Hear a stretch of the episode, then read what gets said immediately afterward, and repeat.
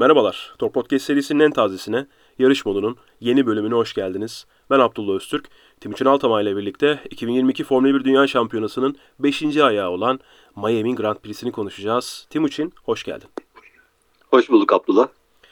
Bu yayında bizi dinlemeye alışık olanların anlayacağı üzere ve gördüğü üzere Kutay aramızda değil. Çünkü kendisi şu anda Kanarya Adaları'nda. Hani olabilecek en uzak nokta neresi olurdu? Bir Yeni Zelanda olurdu herhalde.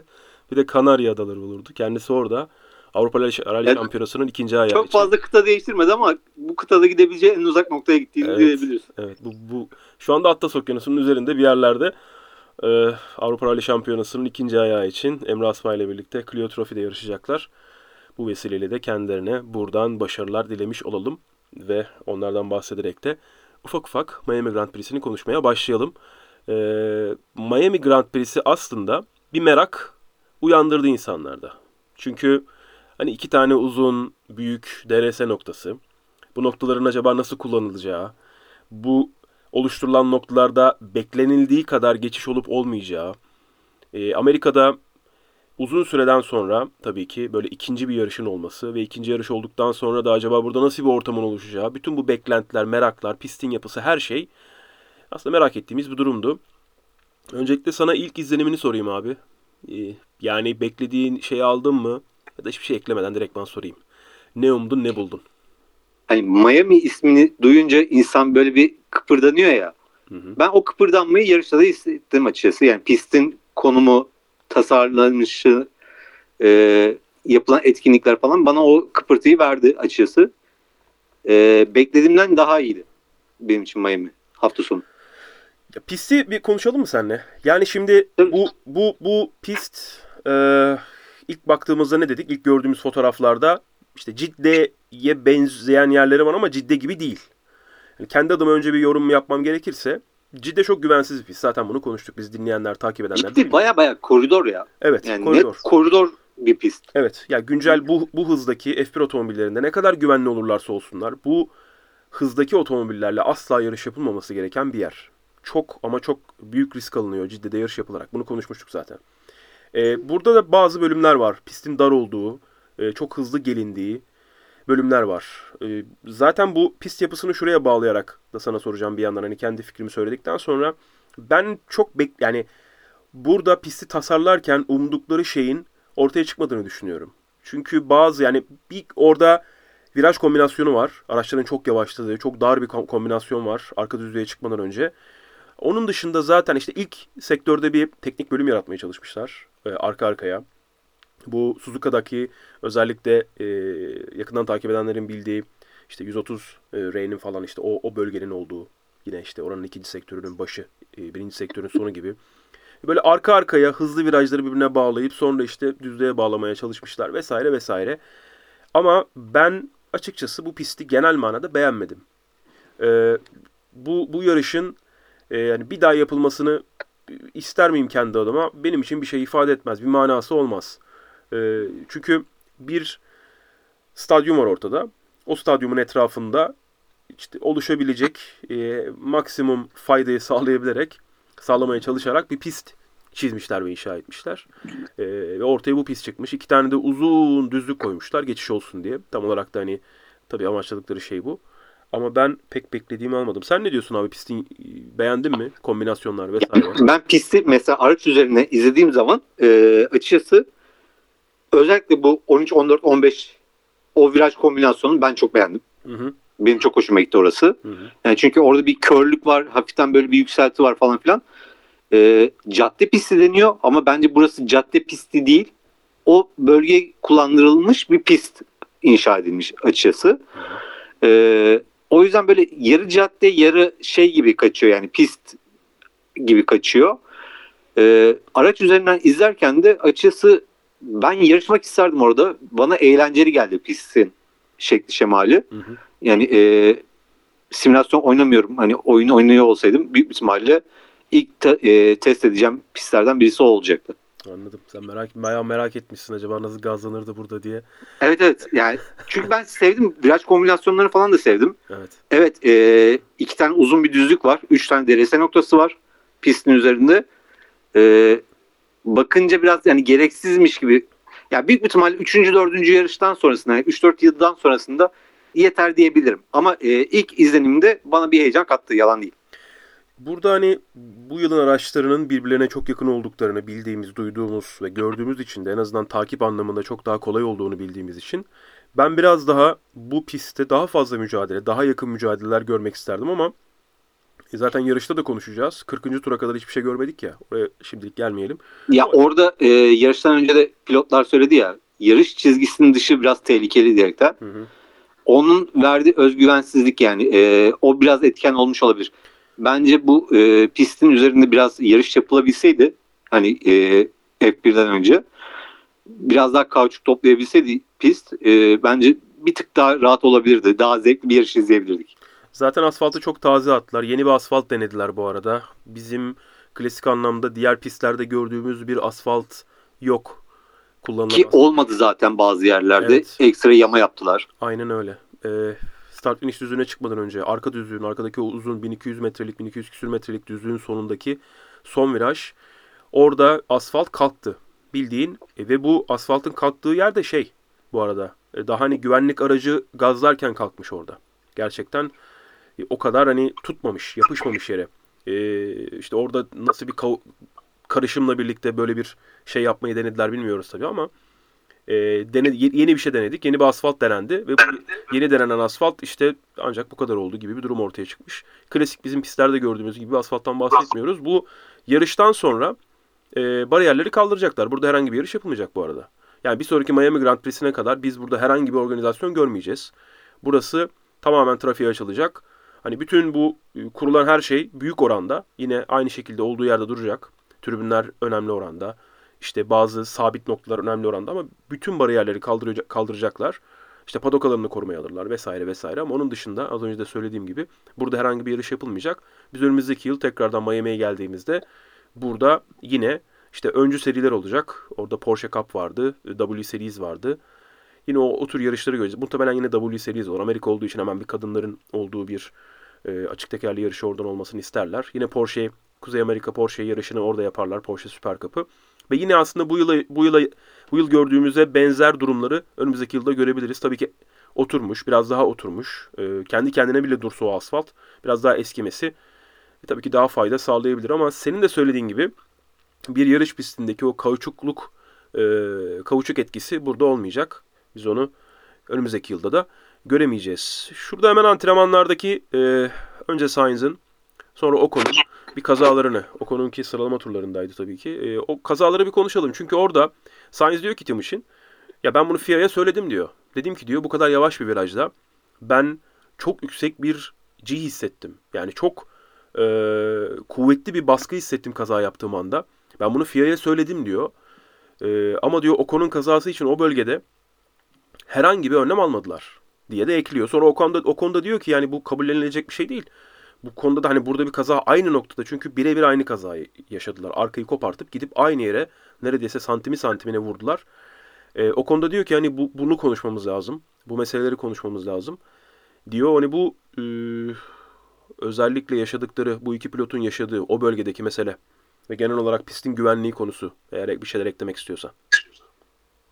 Ya aslında şu beton bariyerler evet pilotlara çok fazla e, kuvvet hissettiriyor kaza anında. Hı hı. E, eski klasik pistlere falan baktığımızda beton bariyer neredeyse görmezdik biz. Hı hı. Bu son zamanlarda daha fazla e, şey şey zamanlarında özellikle e, bu Bakü gibi cadde pistleri piyasaya çıktıktan sonrasında Evet. beton bariyerler tekrardan gündeme geldi. Yani beton bariyerler etkisi bu. Yani önüne ekstradan e, süngerlerle bir şey yapmaları yani e, çarpmayı azaltmaları, enerjiyi sönümlendirmeleri gerekiyor açıkçası FIA'nın güvenlik yöntemi olarak. Suudi Arabistan'da hatırlayacaksındır. İ- İlk ciddi yarışı yapıldığında Mick Schumacher'in gelip böyle yandan bariyerleri vurduğu bir nokta vardı. Zaten e, bu yıl da orada kaza, Evet. kazayı gördük. E, orada mesela bütün o e, kuvveti oradaki senin söylediğin e, yapı sönümlemişti. Tekrar orayı hemen e, seansı durdurdular ve seansı durdurduktan sonra gidip orayı yeniden toparladılar. Orayı toparlamak önemli değil. Seans durdurulur. Ama bu adamlar diyorlar ki hani 50 G'lik kuvvete çok düşük hızda biz maruz kaldık. Ee, bunlarla uğraşalım diyorlar. Çünkü e, bu hafta sonunun e, çok garip bir başlangıcı vardı. Takı meselesi. Bu kıyafet ve takı meselesi. E, bunu özellikle önce Hamilton yani işte küpeleri, işte burnundaki vesaire takıları yani kendisi bir siyahi olduğu için çok normal zaten. Bunların için kültürel olduğu, olan bir şey bu haliyle. Ee, ama yarış yönetimi dedi ki herhangi bir metal üzerinizde olmayacak ve iç çamaşırlarınız da artık yangına ya da yanmaya karşı dayanıklı olacak dedi. Ne diyorsun abi? Konunun geneline bir yorum alayım senden. E, Geçen podcast'te de konuştuk bunu. Takım muhabbetinde F1 yönetimi haklı. Yüzde yüz. Ne derseniz değil. Ee, yanmaz iç çamaşır kıyafetinde hani Kutay da söyledi hani herkes ilk defa duyuyor. Hı hı. Yani e, bu kadar elzem midir? Zaten üzerindeki alev yürütmeyen bir tulum. Hı hı. E, zaten ondan alev yürümedikten sonrasında iç çamaşırı tekrardan niye diyerekten düşünüyor insan. E, gerekiyorsa zaten çok da e, e, mühim değil. 20 tane pilotlar sonuçta bir şekilde şey yapılabilir. Ama e, Fettel'in şeyi e, Tulumun protestosu üstüne. çok zevkliydi. Tulumun üstüne giyin. Yani tulumun üzerine giydiği boxer'la padokta yürümesi çok zevkliydi. Ya şimdi e, burada Hamilton'ın da Vettel'in de yapmış olduğu ben protestoyu çok anlamlı bulmadım. Çünkü e, gerçekten bir yani kaza sırasında tam Hamilton kötü bir kaza yapmıyor. Allah korusun yapmasın da zaten. Yani hiçbir zaman istemeyiz. Ben onun sadece Nürburgring'de McLaren'de yarıştığı yıllarda kaç yılıydı hatırlamıyorum. Çok kötü bir kazasını hatırlıyorum. E, kontrolü kaybetti. Körbden sekti ve e, bariyere saplanmıştı. E, yaşadığı acı sebebiyle de bacaklarını sürekli e, oynatmaya devam ettiğini gördüğümüz bir araçüstü videosu vardır.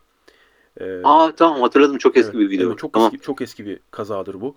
E, orada şeyden sonra verdiği demeçte yani o kadar yüksek bir acı hissettim ki demişti. Bacaklarımı istemsizce hızlıca oynatmış orada. Görüyorsunuz zaten şeyde. Bacaklarını çekip çekip bırakıyor. E, kokpitin Evet. içindeyken. Yani çok kötü bir kaza gelebilir başımıza. Biz Grosjean olayını yaşadık. Büyük bir travma aslında canlı yayında izledik ve o travmadan sonra böyle bir şey olma ihtimali yine var. E, Ya kokpitin zaten bu kadar önlemleri yani e, alınmasının en büyük etkeni Grosjean'ın kazası yani Evet. iki sene öncesinde Evet. bu kadar güvenlik önlemleri arttırılmış araçlarda yaşanan bu olay. Aynen. Bunun üzerine tekrardan bir şekilde e, çünkü araçları artık daha ne kadar güçlendirebileceklerini bilmiyorlar yani araçlar ciddi anlamda çok güvenli. Evet. Ama e, Grosjean'daki gibi bir olay da yaşanabiliyor hala. Kesinlikle yaşanabilir. Yani çünkü çarpma açı- açısı çok önemli. Tamamen kafadan çarpacağız ya da tamamen yandan çarpacağız gibi bir durum yok. Ee, ara- Bir de yani hiç olmayacak bir yerde kaza oldu. evet. Yüzün ortasında kaza oldu. Grosjean'ın kazası öyleydi. Evet bariyere Yani- kafadan yani kontrolü kaybetti Gazli şeyle e, kıyakla teması sonrası kontrolü kaybetti bariyere kafadan girdi. Yani e, düzlükte gidiyorsun bariyere nasıl kafadan gireceksin? Değil mi? Yani mümkün değil düşünsen bunu. E, çok zor bir şey. İmkanı yok. Evet çok zor bir şey. O bariyer biraz açılıydı. O biraz açılı gitti derken tam olarak kafadan girdi. E, pilotların oturduğu kokpitin e, belden alt kısmına e, doğru uzanıyor. Alttaki arkadaki yakıt tankı. E, motorun altından. Şimdi yani bu, biz bunu gördük Grosjean'da. Bu demek ki patlayabiliyor. E, yani o yakıt tankı patlamıyor. Ama sonuçta motorun içinde yakıt var ve o bir anda etrafa saçılıyor ve daha yüksek yanıcılığa sahip, daha özel bir yakıt.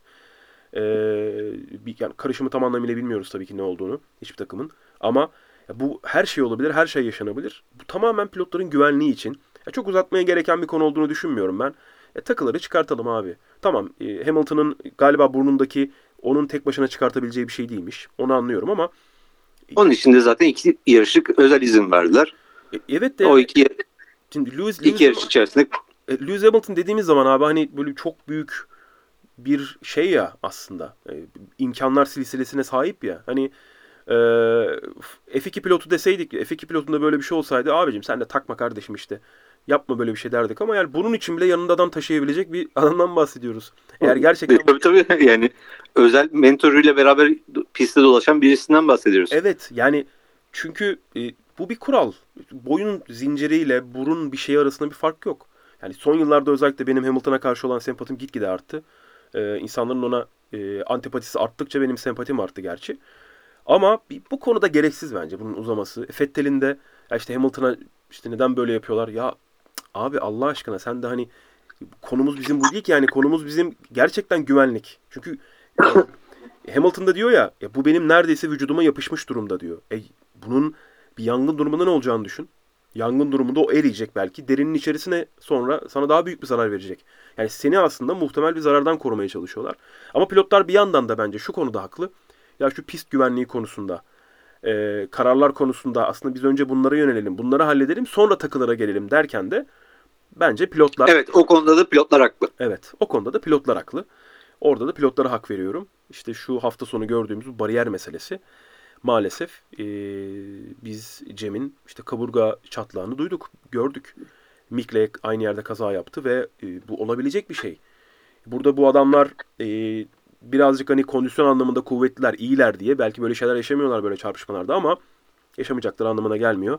Bu konularda daha dikkatli olması gerekiyor bence Formula 1 yönetiminin. Gelelim sıralama turlarına abi. Sıralama turlarında Ocon'un söylediğim gibi az önce kaza yaptığını gördük ve Ocon e, en arka sıradan başlayacaktı. Ocon sıralama turlarının öncesindeki antrenmanda Evet. kaza. Evet evet. Sıralama turlarına katılamadı ve sıralama turlarında en ar- yani yarışa en arkadan başlayacaktı zaten. Bu netleşmiş oldu. Sıralama turlarında klasik anlamda geçtiğimiz yıllarda alışmış olduğumuz durum Williams'ın son iki sırada kalmasıydı. E, Alfa Romeo'da e, Joe 17. sırayı aldı. Magnussen 16'yı almış. Mick 15. sırayı aldı. Burada Daniel Ricciardo 14'tü. Vettel 13'tü. E, George Russell'ın 12. sırada kaldığını gördük aslında sıralama turlarında. Burada pist üstündeki galiba o temiz, düzgün turu atamamasıydı sebebi. Bilmiyorum. Sen e, Russell'ın turunu daha sonradan ya da en azından neden bu kadar geride kaldığını, son bölüme kalamadığını bir inceleme fırsatın oldu mu? Ben bakmamıştım ona. Ee, yanlış hatırlamıyorsam ilk hakkında e, bayağı kötü bir derece yaptı. Evet. E, sonrasında yetişemedi. E, doğru pist üzerindeki konuma yakalayamadı. Bir de şöyle bir şey var. E, Cuma gününe kıyasla Russell cumartesi günü e, antrenmanlarda da bayağı bir zorlandı. Hı hı. Hani e, tam doğru ayarı yakalayamamıştı araçta. Evet.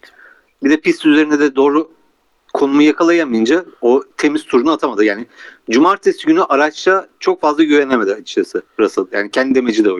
Zaten Mercedes'in de söylediği şey Cuma günü e, kurguladığımız ve araçta gerçekleştirdiğimiz şeyleri biraz daha ile, ileri götürmeye çalıştık cumartesi günü ve olmadı dediler. Onlar da bir şeyleri deniyorlar sonuçta.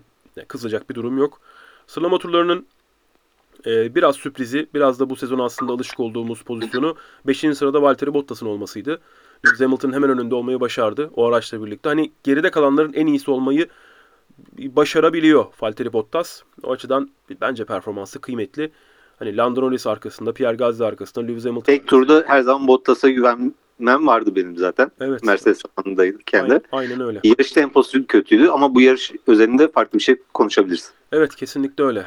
İşte yarışa başlarken de söylediğimiz gibi e, pole pozisyonu almayı başaran taraf Leclerc'te ikinci sırada Sainz vardı. Arkasında da hemen Red Bull'ları gördük. Verstappen'le Perez.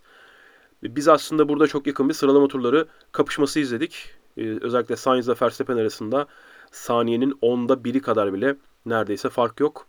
E, Leclerc biraz daha, bir tık daha 0.2 saniye önde pole pozisyonu almayı başardı. Ve yarışın başında Timuçin Verstappen e, Leclerc'i geride bırakmayı başardı. Şu Leclerc'in yarış startı mevzusunu bir konuşalım abi. Çünkü o kadar kendinden emin giriyor ki ilk viraja. Hem bunu temiz yapmayı başarıyor. Ya bu çok önemlidir. Böyle darmadağın bir şekilde girersiniz ilk viraja ve hani herkesi dağıtıp çıkarsınız o virajdan. Biraz bu belki de Verstappen'in hep önlerde başlamasının sağlamış olduğu avantaj. Zaten çevresinde ya da önünde çok fazla kişi olmuyor. Ama bir yandan da ilk viraja gelirken frenleme anında Sainz'in gerisinde olmasına rağmen hem frenlemede önde kalmayı başarıyor yani daha geç frenleme yapmayı başarıyor. Hem de dışarıdan Sainz'ı geçmeyi başarıyor ve ikinci sırayı alıyor. Verstappen'in startı. Ne diyorsun abi? Bu yarış özelinde şöyle söyleyeceğim. E, temiz tarafta kalmasının avantajını kullandı. Hı hı. E, Sainz'a göre daha iyi bir çekiş yakaladı. E, virajda da dediğin gibi dışarıda kalarak, Sainz'ın dışında kalarak o virajı Sainz'la beraber dönmeye başardı. Bir sonraki virajda da avantajlı bir şekilde öne geçmiş oldu zaten. Hı hı. Bu yarış özelinde biraz konumu buna etkendi ama Verstappen'in gözünün karar, karalığı var. O ayrı mevzu. Bütün yarışlarda bunu yapabiliyor açıkçası. bu yarışta yarış bittikten sonra Binotto dedi ki 0.17 saniye tur başına bizden iyilerdi dedi. Ortalama performans olarak söylüyor. Bu Leclerc'in yaptığı hata ya da işte yarış içerisindeki farklı e, işte sanal güvenlik aracı falan filan durumlarını kenarda bırakarak iki pilotun da attığı temiz turlar ortalaması 0.17 Red Bull'un daha hızlı olduğu sonucu ortaya çıkmış yaptıkları yarış sonu değerlendirmesinde. Aslında aralarında çok büyük bir fark yok ama işte siz Verstappen'in eline verdiğiniz zaman bu aracı 0.17 saniyelik daha hızlı bir aracı verdiğiniz zaman o bir şekilde yarış içerisinde e, rakibinin arkasında kal, eğer kalabildiyse yani gerilerde kalmadıysa bir sorun yaşamadıysa işte bizim gördüğümüz gibi geliyor 8. turda Leclerc'i geride bırakmayı başarıyor. Leclerc'e yaptığı atak. E, özellikle arka düzlükte o kadar çok yaklaştı ki ve Leclerc start finish düzüne çıkarken tutunma konusunda biraz da problem yaşayınca çünkü dediler ki Verstappen'e sağ ön tekerde problem yaşıyor ve sen o problemi Evet o mesaj geldikten sonrasında çok güzel bir şekilde zaman kayıp şey yaptı. kazandın. Kapattı orada. Evet aynen öyle. O biraz hani e, zaten zorlamak için şey bekliyordu. Avantajı bekliyordu orada ya da o şansı bekliyordu. O şansı işte 7. turda 8. turda yaklaşmaya başlayarak buldu Verstappen ve start finish düzünde geçmeyi başardı. Çok da fazla aslında geçişlerin olmasını ummadığımız yerde bu hafta sonu birkaç tane geçiş gördük. Ee, arka düzlükte yaklaştı ve start finish düzündeki o kısa DRS noktasında da e, Leclerc'i geride bıraktı. E, Max Verstappen yarışın bundan sonrası böyle çok şey geçti abi. Keyifsiz. E, hatta bir 40. tura kadar. evet şey çıktık ya tam 40. turda çıktık bir de onu. Ben onu paylaştım kaza oldu. Yani Ha değil mi? Evet.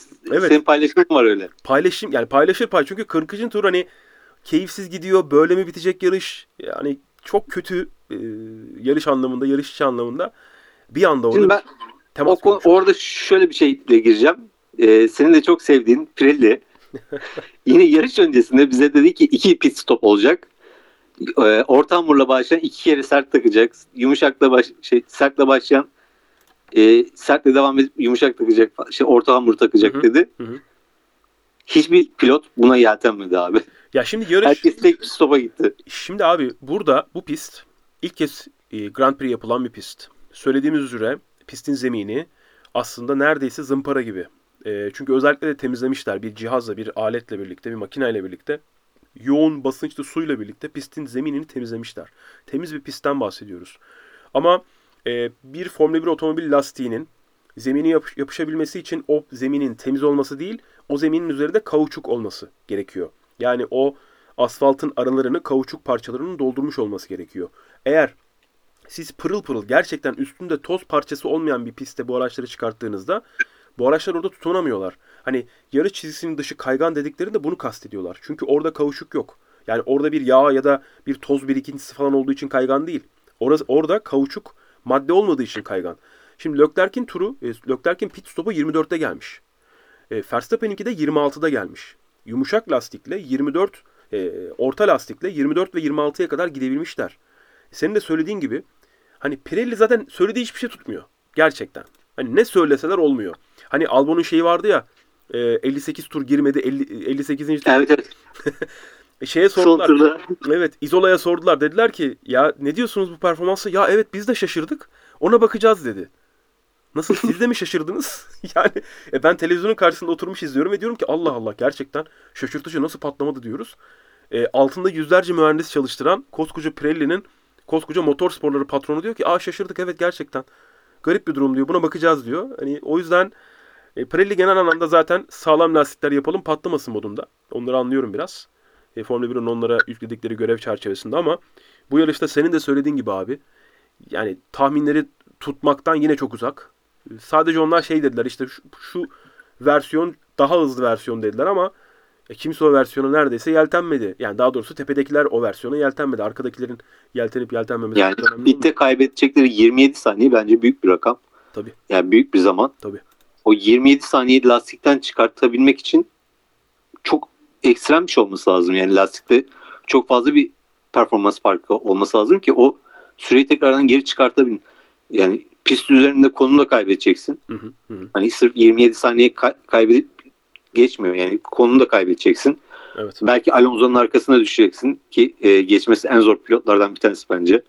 Alonso. Özellikle arkasındaki Hamilton'sa. Max Alonso'nun Alonso- arkasına Alonso'nun arkasına düşerse ona Alonso hemen yol verir ama biliyorsun.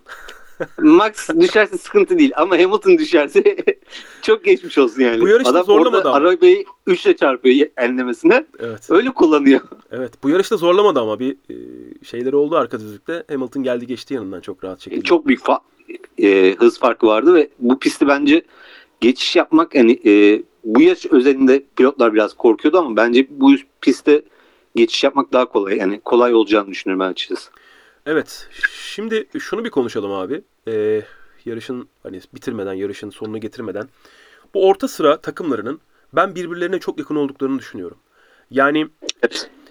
Red Bull, Ferrari bunlar artık başka bir ligde. Bu, bu sezon belli ki arkadan gelecekler, yetişecekler bazı takımlar evet ama e, Albon'un performansını gördük. Albon başladı 18. sıradan ve yarışı 9. bitirdi. E, yani 2 puan almayı başardı. Tamam farklı stratejiler, işte bir şeyler deniyor. Evet ama e, bunu yapmayı başarabiliyor. İşte Bottas'ın performansı çok iyi bir performans gösterebiliyor. Magnussen'in işler yolunda gittiğinde hani iyi bir e, pit stop e, orta bölümün böyle güzel bir yerinde çıkmış olmak, e, böyle 4-5 tur güzel bir performans sergilemek sizi böyle çok yukarıda tutabiliyor. Hani Red Bull şey de e, Alfa Romeo da iyi bir performans gösteriyor bu sezon. Baktığımızda aslında yarış yarış. E, Haas da iyi bir performans gösteriyor. Tamam McLaren beklediği gibi değil ama zaman zaman yukarıda bitirmiş. Onlar da bence toparlandılar. Evet, geçtiğimiz yarış podyumdaydılar. Hani kötü bir şeyler yaşandı diğer takımlar açısından belki bunu sağlayacak olan ama önemli değil. Hani arkada e, Aston Martin dışında neredeyse bütün takımlar birbirlerine çok yakın ve herkes her sonucu alabilir. E, ben o bu e, FIA yönetiminin ya da Formula 1 yönetiminin kural değişikliğine giderken ki beklediği ve istediği şeyin önemli oranda yaşandığını düşünüyorum abi. Sen ne diyorsun? Yani bu orta e, o bölümdeki takımların daha doğrusu Red Bull'la Ferrari'nin arkasında kalan diğer bütün takımların. Mercedes'i şu anda içine koyabiliriz. Böyle nerede bitirecekleri belli değil. Ne diyorsun? Geçen sene şöyle bir şey izliyorduk. F1 vardı. Mercedes Red Bull. Evet. E, F1.5 vardı. E, McLaren Ferrari beraber kapışıyorduk. Bir de geri kalanlar vardı. Hı. Bu sene ise e, F1 var. Ferrari Red Bull bu Hı. sene. Bir de F, F1.5 var. Geri kalan takımlar. Evet. Williams'la belki Aston Martin yine e, tam olarak o gruba dahil olamayabiliyorlar Hı hı. kısmen. Ama geri kalan takımlar ne zaman ne değişecek belli değil. Çok yakınlar birbirlerine. Evet. Bir de araçların birbirlerini bu kadar rahat takip ediyor olmaları. Evet geçiş yaparken yine zorlanıyorlar. Ama e, takipte çok daha çok zorlanmadıkları için farklar bu kadar açılamıyor yarış içerisinde. Ya şimdi geçtiğimiz yarışta Yani bir şey başardık yani. Biz bu kurallar değişikliğiyle bir şeyleri başardık ama hala e, istenilen kıvama gelemediğini Evet. düşünüyorum. evet kesinlikle. E, geçtiğimiz yarışta Imola'da kaç tur Gazi'nin arkasına gitmişti Hamilton? Hatırlıyor musun? 40 tur. Neredeyse bütün pit Yani- bütün şeyler 40 tura yakın herhalde ya. Ya Ne bileyim çok bayağı oluyor orada. çok yakındı bazı bölümlerde. Şimdi geçtiğimiz yılın aracında yani bir önceki tasarımda ne sorunu yaşıyorduk biz? Yani öndeki aracın kirli havasında kaldık ve işte lastikler çok ısınıyor. Frenler ısınıyor, lastikler Evet, ısınıyor. aynen öyle. E, arkada işte motor çok fazla ısınıyor vesaire.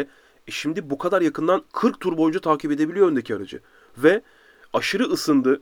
Tamam hani ısınma problemi yaşıyorlar ama aşırı ısındı bir geri 2 saniye 3 saniye fark çıkar e, geçemiyorsan demiyorlar artık. Yani bu Yok. çok büyük bir bence mesafe kat edilmiş demektir. Biz e, burada da Miami'de de aynı şeyi gördük. Böyle üçlü gruplar, dörtlü gruplar sürekli kapıştılar ortada. Ve bu benim hani görmeyi sevdiğim bir şey. E, şu üçlü kapıştılar, dörtlü kapıştılar dediğimde de direkt bana aklıma şu geldi. Yani yarışta da yine çıldırıyordum. Abi şu yönetmen meselesi. Şu televizyon yayını meselesi. Ya önde Evet. ya önde 0.6 saniyeye düşüyor fark. Biz arkada 13-14 mücadelesini izliyoruz. Yani bu iş nasıl olacak bilmiyorum. Ve bu kadar para harcanıyor. Milyar dolarlık bir işten bahsediyoruz. Miami'ye yarışı getirmişsin. Ünlüleri getirmişsin. Onu getirmişsin. Bunu getirmişsin. Ya abi kıyamet kopuyor önde. Hani ve sen hala arkada böyle abuk subuk mücadele puan almayacak bir yerin mücadelesini gösteriyorsun. 12.lik falan. SC'den sonra da öndekiler yakın diye ama e, araları açıldıktan sonrasında arkada kıyamet koptu. Hı hı. Bu sefer de arkayı görmedik. Evet. Aynen öyle. Yani o yüzden bu yönetmen meselesi e, bu sezon bunu 3 yarışta falan çok kötü şekilde gördük, deneyimledik. Umarım bunun farkındalardır. Çünkü yurt dışı hesapları da bunu sürekli paylaştı. İşte yurt dışında böyle fenomen olmuş, F1'i takip eden vesaire isimler de paylaştı. Hani biz ne izliyoruz şu anda abi dediler. Nereyi gösteriyorsun? Biz şu an başka şeyler var, başka mücadeleler var. Arkada mesela kapışma oluyor. Bu sefer önü görüyoruz. Önde mesela hiç alakasız bir şey gösteriyorlar. İşte Perez arkadan gelmiş, Sainz'e yaklaşmış falan.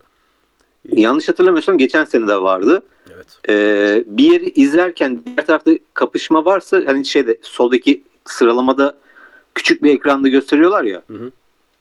Yani abi niye ekranı bölmüyorsun ikiye? Bir şey yap. Değil mi? Bir şey yap yani. Hani Yani daha büyük bir ekranda orayı da ver, orayı da ver yani. evet. Sonuçta yayın Her her, tarafı aynı anda çekiyorsun yani paylaşabilirsin bence. her şeyi yapabilirsin ve yani bunu yapmıyorlar. Ya sadece bunu söylememin sebebi şu. O kadar büyük yatırım yaptı ki Liberty Media. O kadar çok gelişime kaydetti ki F1 tanınma anlamında. E, Drive to Survive'lar, şunlar bunlar bu kadar paralar harcanıyor, sponsorlar getiriliyor. Ne için? E, genelde Avrupa saatiyle baktığımızda 15.00'da başlayıp böyle 1,5 saat, 1 saat 45 dakika sürecek olan büyük şov için. Ama bu şovu doğru düzgün şekilde kaydedip ya da yayınlayıp bize ulaştıramıyorsun sen. Ya orada bizim gerçekten bu işi bir sanat anlamında yapabilecek bir yönetmene ihtiyacımız var. Ve o yönetmenin de her yerde yani nasıl bir yarış direktörü var? Öyle bir yönetmene ihtiyacımız var. E, bu bence F1'in şu andaki eksiği, Bence de. eksiklerinden bir Hoş, tanesi. eskiden bir fon vardı. Evet. Fon medya vardı. Yarışların yarısından çoğunu onlar çekerdi. Birkaç yarışta e, giremezlerdi fon medya. O yerel yönetimden dolayı yerel bir kanal çekerdi ama yarışların çoğunu fon medya çekerdi. Bu sene de öyle değil mi? Yani yanlış bilmiyorsam Liberty Media çoğu yarış çekiyor ama bazı yarışlarda Sky e, birlikte oranın yerel kanalı Sky, devralmıyor mu? Sky ile birlikte mesela şimdi örnek vermek gerekirse Indianapolis zamanlarını hatırlarlar. Biz dinleyenlerin bir bölümü. Sen tabii ki çok iyi hatırlıyorsun. Indianapolis'te F1 yarışı yapılırken Amerika rejisi e, ne geç geçerdi görev. E, ABD, Evet. ABD'li reji çekimi yapardı ve çok iyi yarışlar izlerdik. Yani ben hatırlıyorum. E, şeyde Ferrari'de pit duvarında oturuyordu Jean Todt. Arkasından gelen kamera e, onun önüne Schumacher'in görüntüsünü vermişler. Oraya yaklaşır, yaklaşır, yaklaşır ve Schumacher'in araç üstü görüntüsüne geçerdi. Şimdi bu müthiş bir geçiş. Ben bunu şu anda görmüyorum. Buna yaklaşmak değil. En azından kapışmaların olduğu saniyelerde ve anlarda orayı göreyim istiyorum. E, maalesef şu anda onu bile göremiyoruz. Hani bunun bunun düzelmesi lazım. Senin söylediğin şekilde de e, Almanya'daki yarışları RTL kaydeder. Yani RTL çekimini yapardı. Sorumluluğunu üstlenirdi. Anlaşma o şekildeydi. Şimdi Sky var, FOM var. Galiba Sky biraz üstlenmiş durumda bu işi. E, çünkü resmi bu yayınladıkları bütün videoların zaten sesi e, Crofty o Sky'ın yorumcusu, e, Sky'ın yarış anlatıcısı zaten. Yanındaki kişi de genelde Martin Brundle oluyor. Onlar resmi F1'in sesi gibi oldular. O yüzden de Sky TV, yani İngiliz Sky TV bu yarışın aslında anlatıcısı. Kaydı tamamen FOM mu yapıyor, Sky mı yapıyor aslında bunu bilmiyorum. Daha önce sadece senin söylediğin gibi FOM yapıyordu. Ama her neyse bunların bir şekilde e, düzelmesi ve düzeltilmesi lazım. Gelelim George Russell'ın yarışına abi. George Russell 12. sırada bitirdiği e, sıralama turları sonrası sanal güvenlik aracı ve gerçek güvenlik aracındaki yaptığı pit stopla birlikte bir şekilde kendini öne e, 5-6 sıra öne atmayı başardı ve yarışı Hamilton'ın önünde bitirdi. Hatta onların da bir kapışması vardı. O kapışmayla alakalı da belki takip edemediğim bir bilgi vereyim. Onu çünkü paylaşmadım. Galiba yanlış hatırlamıyorsam 40. turda e, Russell'la Hamilton kapışıyorlar. Russell'la Hamilton kapışırken orada e, Hamilton Russell'a birazcık dışarıya açılarak yol veriyor. Yarış kontrolde diyor ki sen Hamilton'ı dışarıya attın. Mercedes'e not geçiyor. Diyor ki Hamilton, şey Russell Hamilton'a yol versin. Hamilton'ı tekrar öne alıyorlar. Sonra Russell tekrar yeniden bir tur sonra aynı yerde Hamilton'ı geride bırakıyor ve öne geçiyor. Böyle de bir sekans yaşandı yarışta abi. Ha ikinciye tekrardan Hamilton'ın önüne geçmesi o şekilde. Evet. Ben mesela bunu bu sabah öğrendim. Yani e, saat 7-8 gibi falan böyle bir e, nerede bilmiyorum okudum. Orada öğrendim. Yani mesela bunu yarış içerisinde ben göremedim. Hiç kimse göremedi ki. Soldaki listede gridde gördüm. Hamilton tekrardan öne geçti. Ulan diyorum bunlar Hamilton nasıl hala bununla kapışabiliyor? Hı hı. Çünkü devasa bir lastik farkı vardı ikisinin arasında. Hı hı. Ve hamur farkı vardı. Allah Allah dedim. Sonrasında tekrardan bir replay'i gösterdi. Sadece Russell'ın Hamilton'ın tekrardan geçişini gösterdi. Hamilton'ın Russell'ın nasıl geçtiğini göstermedi mesela. Evet. Çünkü o sırada yanlış hatırlamıyorsam Leclerc ve Max'in üzerindeydi kameralar. Evet. Russell'la Ee, Hamilton'ın Russell'la Hamilton'ın Arkada Russell'la kopuyordu. Hamilton'ın bir performanslarını değerlendirsen abi bize. Yani bu sezon e, 4 kez Russell Hamilton'ın önünde bitirmeyi başardı yarışı. Sadece podyuma çıktıkları, beraber podyuma çıktıkları yarışta Hamilton önde kalmıştı. E, Şimdi Hamilton- bu yarışta yani bu yarışta Russell'a ters lastik stratejisiyle başlattılar. Sertlerle başladı 12. sırada. Ee, ve startta kaybedenlerden birisiydi. İki sıra kaybetti. Hoş Hamilton'ın da e, 6. sıradan başlamıştı. Herkes de aynı e, stratejideydi. O da 3 sıra kaybetti yanlış hatırlamıyorsam starttan sonrasında. Evet. Russell uzun süre on, e, 14. olarak devam etti. Lastiklerin performansını yakalayana kadar. E, sertlerin performansı çok geç geldi bence bu yarış üzerinde. Bunu bütün takımlarda gördük açıkçası. E, lastiğin performansını yakaladıktan sonrasında öndekilerin de pit yapmasıyla beraber Russell Hamilton'ın arkasına kadar geldi. evet. E, sonrasında e, tabii ki şansının da ya, yaver gitmesiyle SC'nin girmesi, Russell'ın da e, pist, pitini çok hızlı bir şekilde yapması, yani 27 saniye yerine 10 saniyede bitirmiş olması normal bir yarış temposuna göre avantajı ne oldu? E, diğer türlü olsaydı büyük ihtimalle e, Alonso'nun arkasına düşmüş olacaktı Russell. Evet. Hani Alonso'yu anca geçer, Hamilton'ın arkasında bitirir gibi hesaplamalar yapılıyordu. SC'nin çıkması, o sırada pitini yapması Russell'ın işi şansına denk geldi. Bu sefer Hamilton'ın önüne tabii ki matematiksel olarak geçebilme potansiyeli vardı.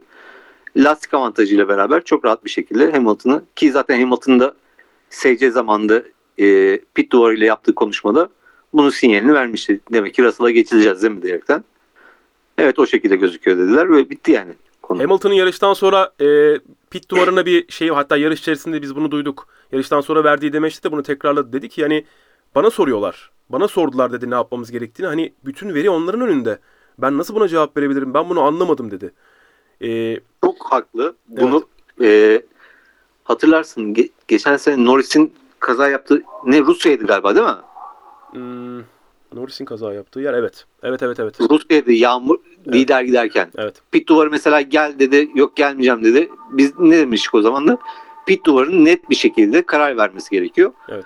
E, SC çıkma anlarında da pit duvarının net bir şekilde karar vermesi gerekiyor. Hı hı. Mesela Ferrari pit duvarı da bence çuvalladı.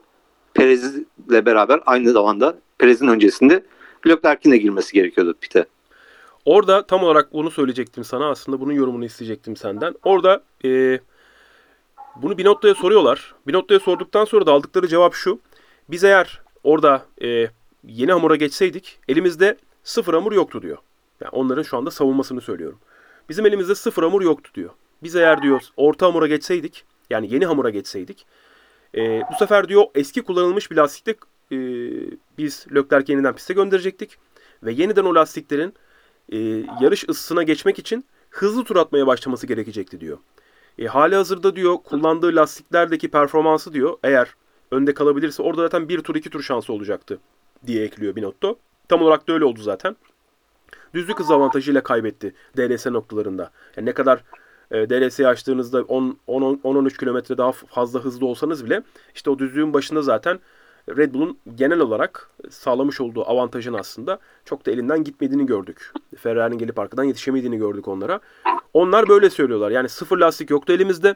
Elimizde sıfır lastik olmadığı için biz ona yeni bir hamur takamadığımız için medium'la onu gönderseydik zaten o SC çıkıp da işte doğru hızı bulana kadar yine Verstappen uzayacaktı. Ee, şansımız sadece mevcut hamurla vardı.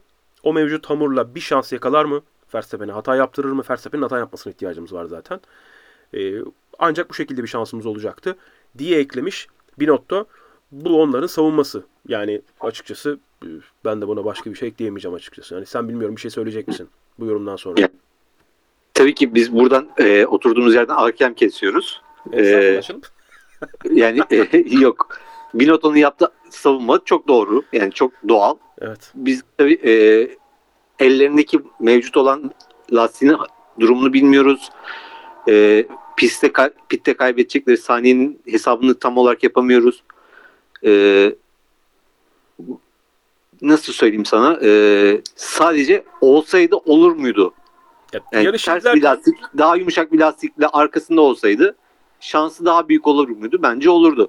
Christian Ee, Horner, ama dediğim gibi Christian Horner yarıştan sonra dedi ki Ferrari bizi şeyden kurtardı dedi. Yani e, sıkıntıdan kurtardı dedi. E, onların bir deyimi vardır off the hook diye İngilizlerin. E, bizi şeyden aldı diye, ipten aldı diye. E, onlar da aslında SC kararı geldiği anda diyor Max geçmişti, Lökler girebilirdi diyor. E, Evet. Orada o, işte o saniyede bir karar vermek lazım. Onu da anlık o kararı verecek misiniz, vermeyecek misiniz o önemli.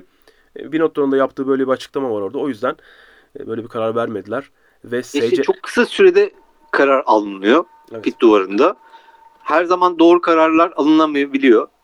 Yani Hamilton'da da mesela almadılar kararı. Ondan sonrasında bir tur sonrasında gelmek ister misin diyerekten sordular. Çok saçma bir soruydu. Yani kaybedeceği 2-3 sıra var. O 2-3 sırayı tekrardan geri kazanması bir pilotun ki o tarz bir yani kötü artık yani kendileri de kabul ediyorlar. Kötü bir araçla tekrardan 2 sıra 3 sıra geri kazanması yani bayağı zorlayıcı olacak Vallahi yani. bu strateji, tekrardan bu strateji ekiplerinde abi e, gerçekten Red Bull avantajlı. Yani Red Bull'un biz her zaman iyi stratejiler ortaya koyduğunu, geçtiğimiz yıllarda hep kesinlikle hep Mercedes'e ters stratejilerle birlikte ya da başka takımlarla kimle hangi yarışta yarışıyorsa ters stratejiyle ya da farklı bir stratejiyle hep öne geçmeyi başardığını ya da bu şansları aradığını gördük. Diğer takımların elinde iyi bir araç varsa gazlıyorlar. Ve tamamen iş orada pilota kalmış oluyor. Yani o kadar arkada mühendis, önlerinde o kadar ekran hiçbir işe yaramıyorlar abi. Bu, bunu net bir şekilde söyleyebiliriz. Mercedes'in senin de söylediğin gibi mühendislerin önünde o kadar ekran var. İşte ya da Ferrari'nin mühendislerinin önünde o kadar ekran var. O anda hemen elimizde birkaç tane senaryo olması gerekiyor. Bu kadar maaşı niye alıyor bu adamlar? Aracın üstündeki sensörlerin anlık olarak şeylerini okumak için mi alıyor bu adamlar? İşte şu sensör, işte lastik ısısı şu kadarmış da, yağ, yağ ısısı bu kadarmış da, yakıt ısısı bu kadarmış da, şu kadarlık şey kalmış da. E tamam da bunları görmenin bize bir faydası yok ki. Zaten pilot yarış sırasında bir olumsuzluk yaşıyorsa bunu söylüyor. Ve diyor ki böyle bir şey var diyor. Yapabilecekleri tek şey var yarışta. Hani lastik patlatırsın, lastiğini değiştirirler. E, işte pite gelirsin, ön kanat ayarını değiştirirler. Yapabileceğin başka hiçbir şey yok ki zaten araca dair. İçeriden işte modlarla alakalı birazcık elektronik yardımlar yapmaya çalışıyorsun. Onlar da kısıtlı. Ee, böyle sınırsız bir yardım yapma imkanın yok. Sadece direksiyonun üstündeki modlara bazı şeyleri ta- tanımlıyorsun. Ve pilot orada direksiyonun üstündeki modlarla bunu değiştiriyor. Diyorlar ki ona işte şuna şuna geç, buna buna geç. Ee, içeriden de zaten çok fazla bir şey yapamıyorlar. Sadece sana modlar konusunda yardımcı olabiliyorlar. O yüzden pilotun elinde iyi bir araç varsa abi onun gazlamasını bekliyor takım senden. Hani e, Toto Wolff'in bir lafı var ya bin kişi diyor arkada diyor. Ya tamam da e, Lewis Hamilton'a sen iyi bir araç verirsen o yarış kazanıyor. Al şimdi bin kişi var. Aynı bin kişi. Geçen seneki bin kişinin aynısı. E, James Ellison'lar da orada. Geri kalan herkes de orada. Toto Wolff de orada. Herkes orada. E, ama geçtiğimiz yılki kuvvetli araç olmadığı için al işte bu sene galibiyetler olmuyor. Ve sen doğru düzgün bir strateji kuramıyorsun. Orada belki pite alsaydın Hamilton bir şey yapabilecekti. Bilemiyoruz bunu. Belki de yapamayacaktı. Binotto'nun söylediği gibi. Lastik ısısını bulamadığı için, doğru ısıyı bulamadığı için. Bir şey ekleyecek misin burada yoksa devam edeyim mi? Şöyle bir şey söyleyeceğim. Söyle Red. Bull'un e, pist üzerinde %40'lık bile bir şansı olduğunu düşündüğü anda o zarı atmaktan hiçbir zaman geri çekinmiyor. Evet. Yani o konuda gözleri çok kara. O %40'lık şansı deniyorlar yani her türlü. Ve çoğu zaman da tutturabiliyorlar. E tabii konuda orada, çok başarılı. orada şöyle bir durum da var abi. Elinizde Max Verstappen gibi bir pilot olduğu zaman yani ona siz e, Tabii yani e, biraz da rahat Evet. güvenerek yapabiliyorsun. evet 100 puanlık bir araçtan %110'luk %115'lik performans çıkartmayı başarabilen bir adam bu. Gerçekten makine gibi. Yani hiç hatasız sürüyor ya. Biraz da şimdi az önceki e, devam noktasından buraya bağlayayım. Hani Leclerc arkasına geldi SC'den sonra. Tamam aracın hızı, gücü falan yetmiyor belki. Şu andaki genel yapı, e, aracın genel tasarım yapısı belki şu anda yetişmeye Barcelona güncellemeleri öncesinde yetmiyor ama Max Verstappen de hata yapmıyor abi. Biz Leclerc'in hata yaptığını bu yarışta da gördük. Yine hata yaptı.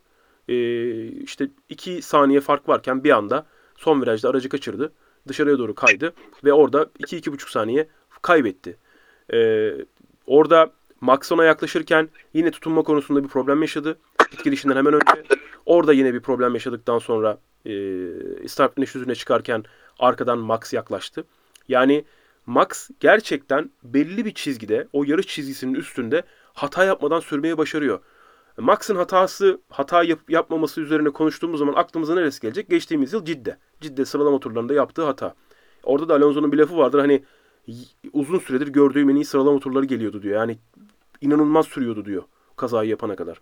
Orada bir fazla açtı aracı ve arkayı kırarak, süspansiyonu kırarak yarış kaldı. Tamam sıralama turlarında da e, ama işte orada da ikinci oldu sonuçta. hata yaptı dediğimiz yerde evet. Yarış yarışta bir şekilde hata yapıp da yarışına mal olmadı. Bu Leclerc'te böyle değil. Yani Leclerc sürekli hata yapmaya devam ederse böyle e, ben yine çok fazla üstüne gidilmemesi gerektiğini düşünüyorum ama e, böyle hata yapmaya devam ederse karşısında hata yapmayan ve elindeki e, araçla birlikte karşıdaki rakibin sinirini bozan Max Verstappen olduğu müddetçe e, bu, şu anda galiba 20 puana falan düştü fark. E, tam emin değilim. Ve hani bu fark kapanır. Red Bull'da öne geçer. E, Max Verstappen ve Leclerc arasındaki böyle bir değerlendirme farkını bir de senden alayım abi. Nasıl değerlendireceksin en azından sezonun şu ana kadarki bölümünü? Yani şu ana kadarki bölümünü e, podcast'i çekmeden öncesinde seninle konuştuğumuz bir konu vardı. Max 5 yarışın 3'ünü tamamlayabildi. Diğer iki e, yarışı bitiremedi. Evet. Bitirdiği 3 yarışı da kazandı. İki tane mekanik Yani daha ne, daha ne söyleyebiliriz? iki mekanik arıza. E, mekanik arıza yaşamıyorsam da yarışı kazanıyorum evet. diyor. Eskiden Serkan Yazıcı e, rallide, rallide yarışırken hatırlarsın. Ya ralliyi kazanırdı ya da kaza yapardı. evet. Colin McRae gibi. Max da öyle. Yani onlar e, tabii kaza yapmıyor ama. Ama o- şimdi şöyle bir şey var. Evet. Ee, istikrar da her şeyden önemlidir diyorum Leclerc için. hani istikrar da e, şampiyonluk getirebilir. Valla Barcelona'ya çok yüksek e, bel bağlamış durumdalar. Hani yarışı e, Verstappen kazandı. Bütün takımlar ama. Evet. Yarışı Verstappen kazandı. Hepinizin bildiği üzere. E, şöyle yarış sonucu sayfasını açayım. Onun üzerinden gidelim. Tabii ki Leclerc, Sainz podyumda yer alan isimlerdi. Perez'in e, bir yine mekanik sorun yaşandığını gördük Red Bull'da. Yani dayanıklılık problemi anlamında Timo. Biz yine Red Bull'un bir sorun yaşadığını gördük bu yarışta. Bir anda güç gittiğini söyledi. Oradaki konuşma da güzeldi. Yani güç kaybediyorum diyor. Yo diyor. Kaybetmiyorsun. Adam Ya diyor, pit duvarı harbiden uyuyor muydu o sırada? Ben çok merak ediyorum. Adamım diyor gitmiyor araba diyor ya. Güç kaybediyorum diyor. Yo hayır diyor. Onunla alakalı bir sürü meme yapmışlar zaten. Dalga geçmişler. 3 dakika sonrasında da evet 30 beygir kaybettin dediler falan böyle. Ya abi Hadi ya adam diyordu işte 3 dakika öncesinde o Hani sırada Ferrari- güç kaybettin diyor. Ferrari'nin dalga geçilen bir e, şey kalıbı var ya. Hani bir şey söylüyorlar. e, tamam bakıyoruz biz diyorlar ya onlar da. Bu İtalyan şeyiyle klasik. E, bari onu söyle bakıyoruz diye. Bakıyor hemen bakacağız döneceğiz sana da. Yok hayır kaybetmiyorsun diye. Adam ya anlık olarak Sergio Perez dalga mı geçecek sizle? Böyle bir şey oluyor diye. O da işte yaşadığı bu problemden dolayı Sainz'a yetişememiş. Bir, bir kere deneme fırsatı oldu. Biraz kendini zorladı. Start iniş düzlüğünde geç frenaj. Blokaj yaşadı ve oradan sonra zaten bir daha da arkasını gelemedi. Perez dördüncü bitirdi. 5-6 bitirdi e, Mercedesler. Orada Çok iyi. e, bence de çok iyi gerçekten. E, oldukça iyi bir performans. Hani Bottas'ın e, start iniş düzlüğüne çıkarken ki e, yerde son virajda pit girişi öncesinde yapmış olduğu bir hata vardı. Gitti bariyere çarptı e, zaten. O hatasından sonra hemen Mercedesler geldiler geçtiler onu. Beşinci bitirecekti kuvvetli. Orada bariyer temas etmedi ya. Kurtardı orada. Yanlış hatırlamıyorsam aracı. Ufak bir değdim Ama gibi bir şey söyledi kendisi galiba e, da. çok büyük çok büyük açtı aracı. Evet. Yani- evet. E, şey kaçırdı. Virajın girişini kaçırınca Evet. biraz dışarı çıkınca oradaki e, kirli alanda ekstra açılmak zorunda kaldı araç. Evet. Oradaki momentum kaybedince de iki araç birden Mercedes'in iki aracı birden geçmiş oldu. Esteban Ocon yarışa en son sıradan başlamasına rağmen e, yarışı 8. sırada bitirdi. Ben hani e, çok da fazla tarzını, kullanışını, sürüşünü ve e, edindiği koltuğu desteklememiş olmama rağmen bu yarıştaki performansının ben iyi olduğunu düşünüyorum. Alexander Albon her ne kadar cezalardan sonra böyle bir durum yaşansa da e, biz onun bu yarışta 2 puan aldığını gördük. Bir de bu şeyleri konuşalım ya seninle. Temasları konuşalım yarış içerisindeki abi. Önce bir Mick Schumacher, Vettel. E, ne diyorsun hiç bir şey söylemeden direkt sana atıyorum topu. Mick garip bir şekilde Fettel'e çarptı diyorum. Başka hiçbir şey diyemeyeceğim. Yani viraj tamamen Vettel'indi. Orada e, Kesinlikle. niye böyle bir şey yaptı? Niye bu kadar körlemesine Ya- girdi bilmiyorum. Sonrasında Mick şey demiş miydi? Garip bir demeci olmuş muydu yoksa ben mi karıştırıyorum? Ben e, yani o anda e, telsizden şey dedi. Ya benim vir- virajım dedi de yani onun virajı. Ha evet benim virajım dedi değil mi? Evet. Yani onun virajı. Yani hiç alakası yoktu. Hayır. hiç Yarış heyecanına verelim. Ya kesinlikle hani Vettel başkası olsaydı Mick olduğunu gördü onun. Mick olduğunu görmeseydi, başkasını görseydi başka şeyler söyleyebilirdi. E, belki- Fettel'den büyük bipler duyardık. Evet. Yani yalan değil. Mick olduğunu anladığı anda bıraktı. Mick de yarıştan Ki sonra o sırada da buyur abi. devasal Kevin Magnussen'le falan diyerekten yazılar çıktı yukarıda. Evet evet yani yarış dediğim gibi yayın zaten korkunç. Yayın felaketti o sırada. Korkunç. Yayını hiç şey yapmayalım zaten artık. Bence yayındakiler de 40. tura kadar uyudular. 40'tan sonra Yani Bir şey yarışta baktılar bir şey olmuyor. Onlar da uyudular. evet 40'tan sonrasında ne yapacaklarını şaşırdılar çünkü uyanamadılar bu arada. kesinlikle. Ee, yarıştan sonra da Mick Schumacher dedi ki bunu dedi Vettel'le konuşmam gerekiyor.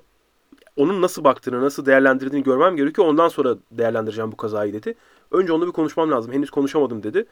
Vettel'in de konuyu değerlendirmesini ben okumadım. Yaptıysa da en azından podcast'i kaydettiğimiz bu pazartesi akşam saatine kadar görmemiştim. Mutlaka bir şey söylemiştir. Sonuçta demeçler veriyorlar. Ben Vettel'in demecini okumadım. Bir de Alonso'nun e, olayı vardı. Alonso ile Gazli'nin olayı vardı.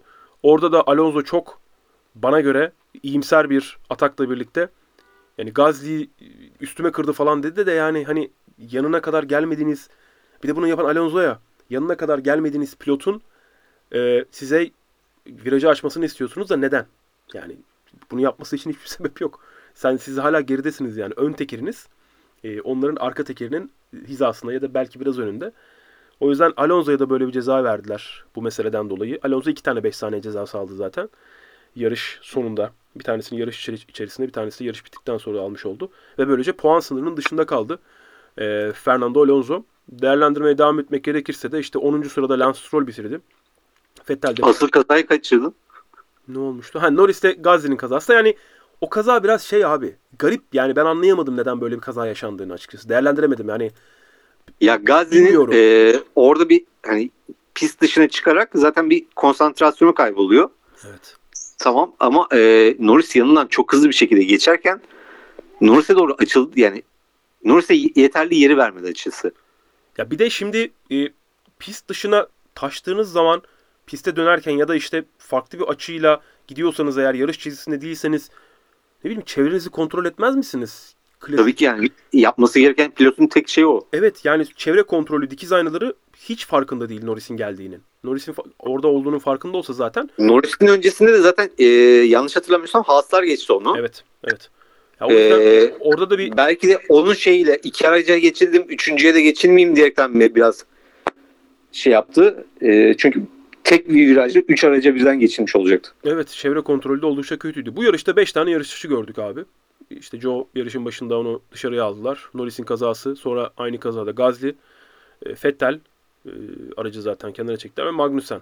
Biz 5 tane DNF gördük bu yarışta. Aslında son zamanlarda, son yıllarda çok fazla DNF görmüyoruz. İşte bir kişi, iki kişi. Dayanıklılık anlamında güncel araçlar çok aslında iyiler. Geçtiğimiz senelerde, hani geçtiğimiz dönemde bu turbo hibrit öncesinde işte 11 aracın, 12 aracın yarışı bitirdiği yarışları çok görürdük. Mücadeleleri çok gördük ama turbo Evet. hibrit çağla birlikte araçlar artık dayanıklılık anlamında çok kuvvetliler.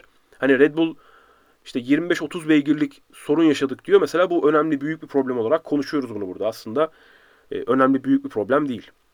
Sadece mücadele ettiğiniz takım. işte Ferrari diyoruz ya güncelleme getirmedi. E, ya da büyük güncellemeler getirmedi. Dayanıklılık konusu- konusunda hiç problem yaşamıyorlar. Yani o güncellemeleri getirmedikleri için. Ya da e, Mercedes'in aynı şekilde dayanıklılık konusunda problem yaşamadığını görüyoruz. E, onlar yavaş yavaş kademe kademe üstüne koyacaklar. Sezona başlarken Mercedes yavaştı, Ferrari hızlıydı. Aralarındaki tek dezavantaj da avantaj bu oldu diyebiliriz. Miami Grand Prix'sini genel anlamda ben beğenmedim. Çok net bir şekilde söyleyeyim. Yani burada bir yarış yapılmasını tekrar ister miyim? Ya bilmiyorum. Açık olsa da olur, olmasa da olur. Sadece güzel bir panayır gibi e, beklentim vardı. Tam olarak beklediğimin kars- karşılığında alamadım kendi adıma. Umarım Las Vegas böyle başlamaz. Las Vegas biraz daha keyifli bir yarış olur. Ben daha pist gibi pistleri seviyorum. Yani İstanbul Park mesela hep aynı örneği veririm. İstanbul Park. Hadi bizim ya- pistimize örnek vermeyelim. Spa. Yani şimdi o kadar çok e, yükselti değişimi sürekli iniyorsun, çıkıyorsun, virajlar var. Yani klasik pist, düzlük de var, her şey var. E, Ya olması gereken evet bence de e, kesinlikle eğimin olması gerekiyor ya. bu arkadaki yerde o senin beğendiğin yerde onu yapmaya Zaten bir, bir tek orada vardı. E, sen de onu et. söylüyorsun. Aynen öyle. Sen orayı gördüğün anda hemen zaten konuştuk bunu. Burası güzel olmuş. Güzel kombinasyon ben. Ben oradaki kombinasyonu çok beğendim açıkçası. Evet. Hani pilotları da çok zorladığı için ekstra. Belki ondan dolayı da çok sevmiş olabilirim. Hı hı. Bilmiyorum o, o kombinasyonu beğendim açıkçası. Yani Miami'nin zaten Miami'nin özelliğini beğendiğim tek yer oydu. en beğenmediğim yerde podyum muhabbetiydi. Onu konuşacak mıyız bilmiyorum. Buyur abi. Podyumla alakalı ne söylemek istiyorsan söyle. Yavaştan. Abi şu Amerikalıların şu, şu tamam yap abi şovunu. Yap, yap, yapma demiyorum. Yap ama yani Meksika gibi yap ya. Değil mi? Yapabiliyorsan Meksika gibi yap. Meksika'nın podyumu ne kadar güzel abi ya. Değil mi? Abi Meksika'nın podyumunun üzerine podyum tanımıyorum açıkçası. Kesinlikle. Getiriyorlar arabayı kaldırıyorlar. Kesinlikle. Tamam start finish düzlüğünde mi yapmıyor, yapmıyor hatta e, Meksika'da. Ama bunun organizasyonu çok hızlı bir şekilde akıyor Meksika'da. Evet. Abi yarış bittikten kaç dakika sonrasında biz podyuma varabildik? Ya Nerede? 20 dakika 25 dakika falan geçti. ya çok uzun sürdü. Ee, hani bir 10 Ve stadın içerisinden götürdüler de Evet. götürdüler. O sırada Red Bull mekanikerlerinin üzerinden araç geçmeye çalışıyor falan böyle. komik. Millet podyuma yetişmeye çalışıyor. Yetişemiyorlar. Evet. Ve çok saçmaydı yani. Ya şimdi Stadın diğer tarafına geçtiler yanlış anlamadıysam. şeyi, şeyi anlayabiliyorum. Liberty Media'nın işi büyütme çabası, Drive to Survive etkisi, Amerikan taraftarlarının, e, Amerikalı taraftarların e, mevzuya dahil olması ve orada çünkü para çok yüksek, çok büyük. Öyle olduğu zaman da para çok büyüyor haliyle. Amerikan yayın haklarını büyütmeye çalışıyorlar. Önümüzdeki yıl yeniden satacaklar. E, bu yıl anlaşma bitiyor Amerika'daki yayın haklarıyla alakalı. Bunu büyütmenin derdinde Liberty Media. Bunu anlıyorum. Ama bunun organizasyonunu senin söylediğin gibi çok daha iyi yapabilirsiniz. Yani bu şekilde olmak zorunda değil. İşte bu şekilde olduğu zaman konfetiler mesela ağızlarına giriyor. Konfetlere dolandılar. Böyle konfetlerden kurtulmaya falan çalıştılar en son. Hani tamam büyütmeye çalışıyorsunuz, güzel yapmaya çalışıyorsunuz da kontrollü olmadığı zaman e, şeyden önce konuşuyorduk kayıttan önce. Bayağı ses getirdi bugün bu e, işte İngiliz medyası paylaştı bunu. Sponsorlar hiç memnun değilmiş. Hiçbir şeyden. Yani o kadar çok karman çorman diyorlar ki hafta sonu. Gidiyorsun bir yerden bir yemek alacaksın. Çok zor. İşte bir oraya gelen dünyanın parasını harcayan adamlar için orada nasıl servis aldığın önemli. İzlediği şey değil. Oraya geliyor hafta sonu eğlencesi olarak bakıyor. Çünkü o adamın Tabii 52 ki hafta sonu yani orada Evet. çünkü o adamın e, şöyle söyleyeyim pistteyken yarışı izlemek, takip etmek televizyon karşısındaki takip etmekten çok çok zor. çok zor. Yani önünüzdeki ekrana Bunu sen de yaşadın ben de yaşadım biliyoruz yani. önümüzdeki Pistteki- ekrana bağlısınız ve bulunduğunuz yerden araç ne kadar geçiyor, kaç saniye görüyorsunuz. Hani bu, bunlar bunlarla yetiniyorsunuz. Pistteyken aldığınız şey e, o motor sesinin verdiği hazzı alıyorsun. O kadar. Kesinlikle. Bunu da televizyondan hiçbir şekilde alamazsın. Kesinlikle. O yüzden yani gidip gitme şansın varsa kesinlikle bir iki yarışa git. Vallahi Türkiye Grand Gör o zevki tat. Ama yarışı izleyemiyorsun. Mesela İstanbul Park'taki geçen seneki yarıştan sonrasında ben eve gittim. Evde tekrardan oturdum yarışı izledim. konuşmuştuk. Çünkü söylemiştik. bilmiyorum neler oldu yarışta. İstanbul Park'taki son yarışa git- gittik ve e, start finish düzlüğünün sonundaki tribünde yarışı takip ettim. Ya, İyi ki de orada takip etmişiz gerçekten. Yok, Yani- arka düzlüğün sonundaki Şey, tribünden arka, arka, arka düzlüğün pardon arka düzlüğün sonundaki e, tribünden takip ettim. Ya o araçların orada tam gaz gelip şu 50 metre içerisinde bir anda zınk diye durmalarını görüyorsun ya. O hani o kuvveti aktarma organlarını hissediyorsun yani. O böyle gürül gürül şanzımanı hissediyorsun orada. Ve hani muhteşem bir durumdu. Formula 1'i seven birisi açısından mutlaka yarışı yerinde gidin izleyin demiştik zaten. Türkiye Grand Evet. Prix'si öncesinde. Ee, bence yine de insanlar fırsat bulurlarsa, farklı ülkelerde bizi dinliyorlarsa ya da giderlerse, yollara düşerse mutlaka izlesinler. Bir sonraki durak Barcelona olacak iki hafta sonra. Ve biz Barcelona'da e, iki hafta sonra değil mi? Haftaya değil. Yanlış bilmiyorum. Evet iki hafta var. Evet iki Yanlış. hafta var. Ee, iki hafta sonra Şu anda sıkıyorum ama bakalım tutacak mı? çok büyük ihtimalle iki hafta sonra. Çünkü Race Week diye paylaşılmadı bugün hiçbir yerde. Ben de bakmadım açıkçası iki haftaları diye. İki haftaları çünkü büyük ihtimalle. Neyse. Ee, Birçok takımın güncelleme getireceğini biliyoruz. Ferrari sezonun başından beri Barcelona, Barcelona, Barcelona diyor. Aston Martin yepyeni ve bambaşka bir araç getireceğini söylüyor. Ya en azından böyle bir demeç verdiler. Ee, niye yalan konuşsunlar ki? Çünkü zaten, e, yani zaten sonuncular. Niye hani önde zirvedesinizdir. Rakibinizi e, şaşırtmak için bir şey söylüyorsunuzdur falan da onu bilemeyeceğim. Birçok takımın ben Barcelona'ya güncelle getirebildiği kadar güncellemeyle geleceğini düşünüyorum. Çünkü Mercedes de bayağı bir güncellemeyle gelecek yanlış kesinlikle bilmiyorsak. kesinlikle Bir tek abi. Red Bull elini net bir şekilde söylemedi. onlar ne da kadar mutlaka bir şeyler güncelleme- getireceklerdir. Neden Barcelona diye merak edenler varsa biz dinleyenler açısından. Barcelona yıllarca takımların test yaptıkları yer. Bu Evet. sene de yaptıkları yer. Evet. Ellerinde hani bu seneki araçları sezon başındaki araçlarla birlikte karşılaştırma imkanı elbette var ama hani Bahreyn testleriyle Barcelona testleri arasında bile fark var. Ya da iki yarış arasında bile araçların genel anlamda ayarları için, verileri için fark var kesinlikle. Ancak geçtiğimiz yıllarda araç gelişiminin nasıl olduğunu, seanslar içerisinde nasıl olduğunu, testler içerisinde nasıl oldu- olduğunu bildikleri için Barcelona takımların araç gelişimi anlamında beklentilerini karşılayabilecek ya da okuyabilecekleri en iyi sahnelerden bir tanesi. O yüzden zaten Barcelona'yı herkes kendine e, nasıl söyleyeyim bir referans almış durumda. Barcelona'yı özellikle o yüzden istiyorlar. Yani Silverstone Yani bir nevi aslında Avrupa'daki ilk yarış Imola'yı saymazsak evet evet e, sonuçta e, takımların garajlarına en yakın olan pistlerden bir tanesi oluyor. evet Ve ellerinde en fazla veri olan bir pist burası. kesinlikle. O yüzden buraya bir şey getirdiklerinde onun doğru ol- olmadığını anlamaları çok daha kolay. Hem lojistik anlamında senin söylediğin gibi yarışın Avrupa'da olması ve de kesintisiz şekilde orada yarış yapılıyor olması. Yıllardır pilotların da yani pilot bir aracın nerede duracağını, nerede frenlemeye başlayacağını, nerede döneceğine e, bütün bu konuları sonuçta kafasında bir ezberliyor. Şu an Barcelona'da bir viraj e, bölümü değişti ama onu göreceğiz bu yarışta. E, takımların da aynı şekilde mühendislerin de bir alışkanlığı var. Yani bunu Silverstone'da yapabilirsiniz. Barcelona'da yapa- yapabilirsiniz. Böyle çok az pist var Avrupa'da. İşte Monza'da bunu yapmıyorsunuz. Çünkü Monza'da ayar denemiyorsunuz. En yüksek hız maksimum setini getiriyorsunuz buraya ve tam gaz gidiyorsunuz. O dene- deneyebileceğiniz bir pist değil çok fazla. Ama söylediğimiz gibi Barcelona bu işi yapabilecekleri bir pist. Ferrari'nin bakalım Ve yarışında en zevksiz olduğu pistlerden bir tanesi bence. Kesinlikle. Kesinlikle. Ee, Barcelona'da biz Ferrari'nin getireceği güncellemeyi göreceğiz. Öyle görünüyor. Bakalım aradaki fark kapanacak mı? Öne geçecek mi? Ya da nasıl bir şey olacak? Yaptıkları güncellemenin işe yaramama ihtimali de var. Biz bunu geçtiğimiz yıllarda farklı takımlarda gördük. Yaşayıp göreceğiz. Kısa konuşuruz dedik Timuçin ama bir saati geride bıraktık. Bize bravo gerçekten tebrikler. Helal olsun. Denemiz düşük. Yapacak bir şey yok. Evet gevezelik ettik. Ağzına sağlık. Ee, teşekkürler. Kutay'ın da ağzına sağlık e, diyecektim. Pardon. Ee, evet ağzına sağlık dedim. Emre'ye not okuyor şu anda. Evet, onlara da tekrardan başarılar dilemiş ol- olalım. Miami Grand Prix'sinden sonra yarış modunun en yeni bölümüyle e, karşınızdaydık. Bir sonraki yarışta e, tekrardan sizlerle birlikte olacağız. Belki araya bir soru cevap podcast'i gibi bir podcast atabiliriz. Onu tekrar birlikte yaşayıp göreceğiz. Tekrar dinlediğiniz için teşekkürler. Bir sonraki podcast'te görüşmek üzere. Bir sonraki yarış modunda görüşmek üzere. Kendinize iyi bakın. Hoşçakalın.